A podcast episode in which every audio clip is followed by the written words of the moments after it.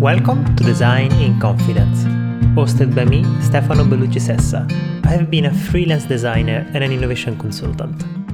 But, in confidence, I found my clients frustrating at times. It's not clear what they need, they have realistic expectations, and they give feedback without valuing what done. And when this happens, I can hear a voice in my head, like Palpatine from Star Wars. I can hear, Good, I can feel your hunger. The client must be blamed. But what I found out later in my career is that many times the client wasn't the problem. Yes, there were some bad clients, but often I was the bad designer the bad consultant, and other times we were just all doing our best. So keep listening to understand how mindfulness and design help me build better relationship with clients, improving my ability to manage clients, but most of all, manage myself. So let's accept first that client management is not easy. And we need to accept this because otherwise we end up blaming clients and most of all, lack of empathy towards them. See them as a bad client instead of someone that needs some help. Clients have limited time, they have different expertise, eh, but they also have big opinion about my design and my input, which is fair enough. They have a bigger stake than me probably. Most of the time it's their money. This should be obvious, but from what I see from many design communities online, it doesn't really look like that. There are a lot of jokes, memes, and things like that where they picture the client like someone evil, ready to destroy your design. And this is wrong. It's not your design, but it's theirs. And if you don't like this, it's okay. But maybe you should choose to be an artist that does everything for their own instead of a designer designing for somebody else. Yes, you are the designer, uh, this means that you're an expert of fonts, interactions, innovation, colors, whatever. But they are the owners and the main stakeholders. And they also are expert of the business, its past, its present, its future, much better than you. However, they might lack of time, expertise, and mindset to make the best out of this expertise they have. And that's why they need you. That's why you should be proud and confident of what you're able to do, but also humble. Because that does make you better than your client, it just makes you different. And because you are providing a service to them, you should bridge this gap by giving them the tools and the knowledge to understand and be critical about what you're doing in a constructive way. Let's look at this more in detail.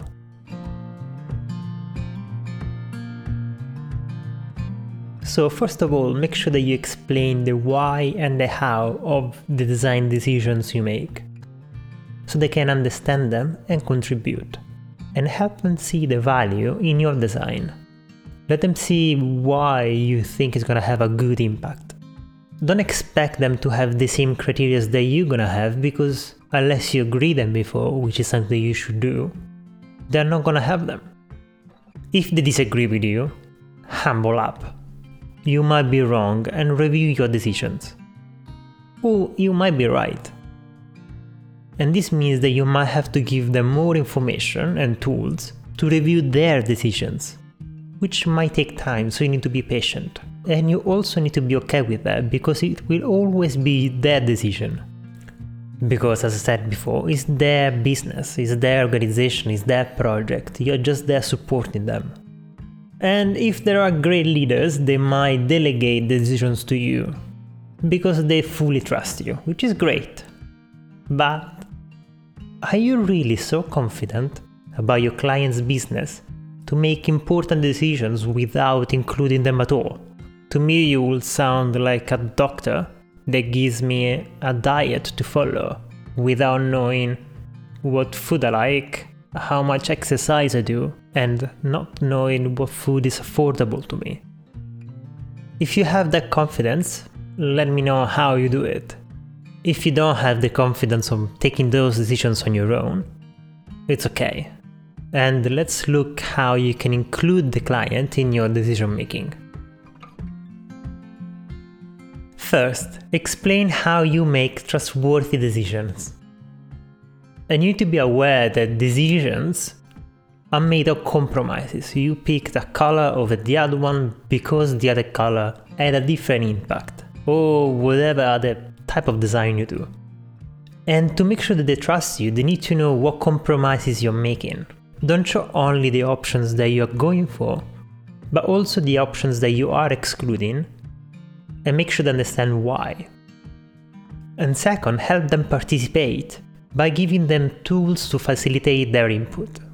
The input might be a choice between multiple options, ideas to create other options, feedback to understand what should improve or what they've done, or knowledge, which might come from them or other people that might help you.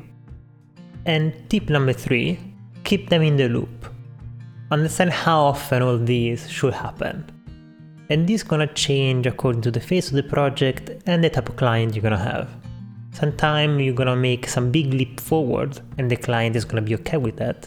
Sometimes you need to include the client in every step. And be mindful that the client has limited time. So have them focus and use that time wisely by clarifying why you're asking their input, what it is, what input is required, and what action they have to make. And I invite you as always to look at this as a spectrum. Sometimes you're gonna make them aware of decisions you made, other times you're gonna include them in your decision making, other times you're gonna ask them an opinion, and other times you're gonna ask them to make a decision. Because just accept that some decisions are gonna be out of your control, because no matter how much trust they give you, it's their business. And overall, your job is to help them make informed decisions thanks to your expert input. So try to be mindfully aware and in control of this because if you get frustrated and you have this palpatine whispering in your head too, it might mean that you're not informing properly their decision making and you're not facilitating their ability to input in what you're doing. So humble up and start collaborating. And of course, if you tried all this and it's not working, it means that probably the client is a problem too. And let's talk more about this. So if your client it's problematic, this just means that you're gonna have even more to facilitate their input, keep them in the loop, and work on communication.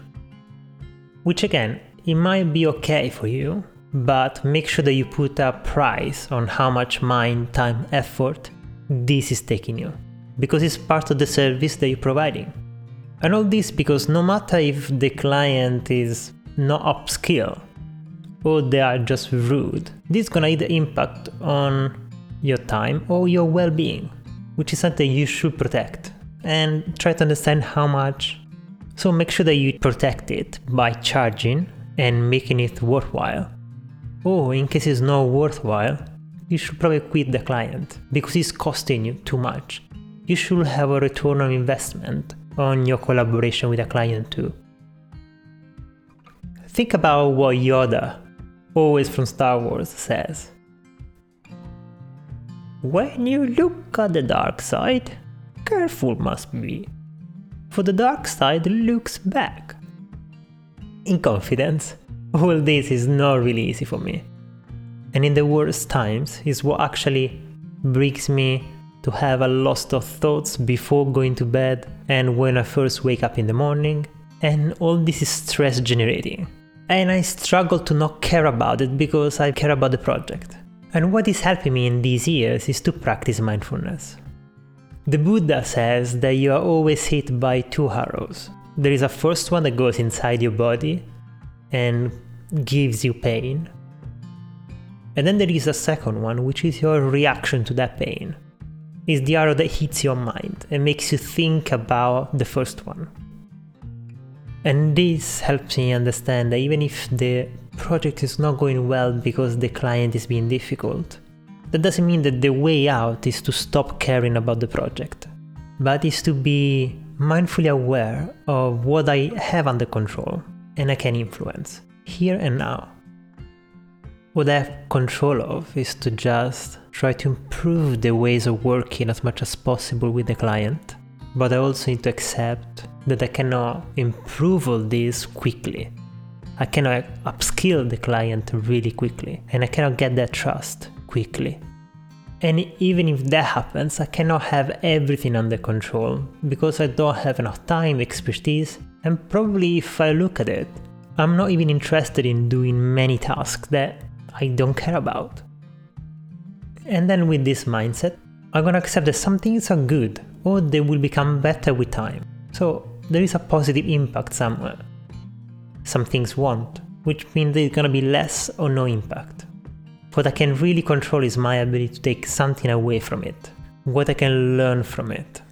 And even if sometimes to fight with this pride of making sure that a project is good because I worked on it, reality is that it's not gonna be perfect. And what I can control is how much these takeaways that I have and I will make on the project will anyway help me to create a good case study about it. Because at the end, as I mentioned also in the portfolio episode, are the takeaways from a project that will make me a better designer and a better support for my client in my next project. And all this is not easy. I keep practicing how much support I can give to clients while managing myself with compassion and patience. Because patience you might have, young Padawan. But also, I'm open to any kind of help. So let me know how you mindfully support your client, but most of all, manage yourself, which is what you have the most control of. Go to designingconfidence.com there you can see how to contact me and also find links to relevant resources and people I found inspiring for this and other talks. I remind you that what I talk about here does not represent any of my former or current employees. And if you are one of them, please forgive me if I didn't help you as much in the past. And if you found this inspiring, please leave a review and share this podcast.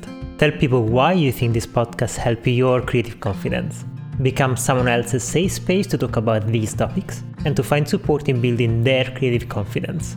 Because if you got this far, I'm sure you're a great listener, which I thank you for. And now it's time for me to shut up so that you can listen to your own thoughts after this episode. And remember to thank yourself for the time you spent to learn and grow.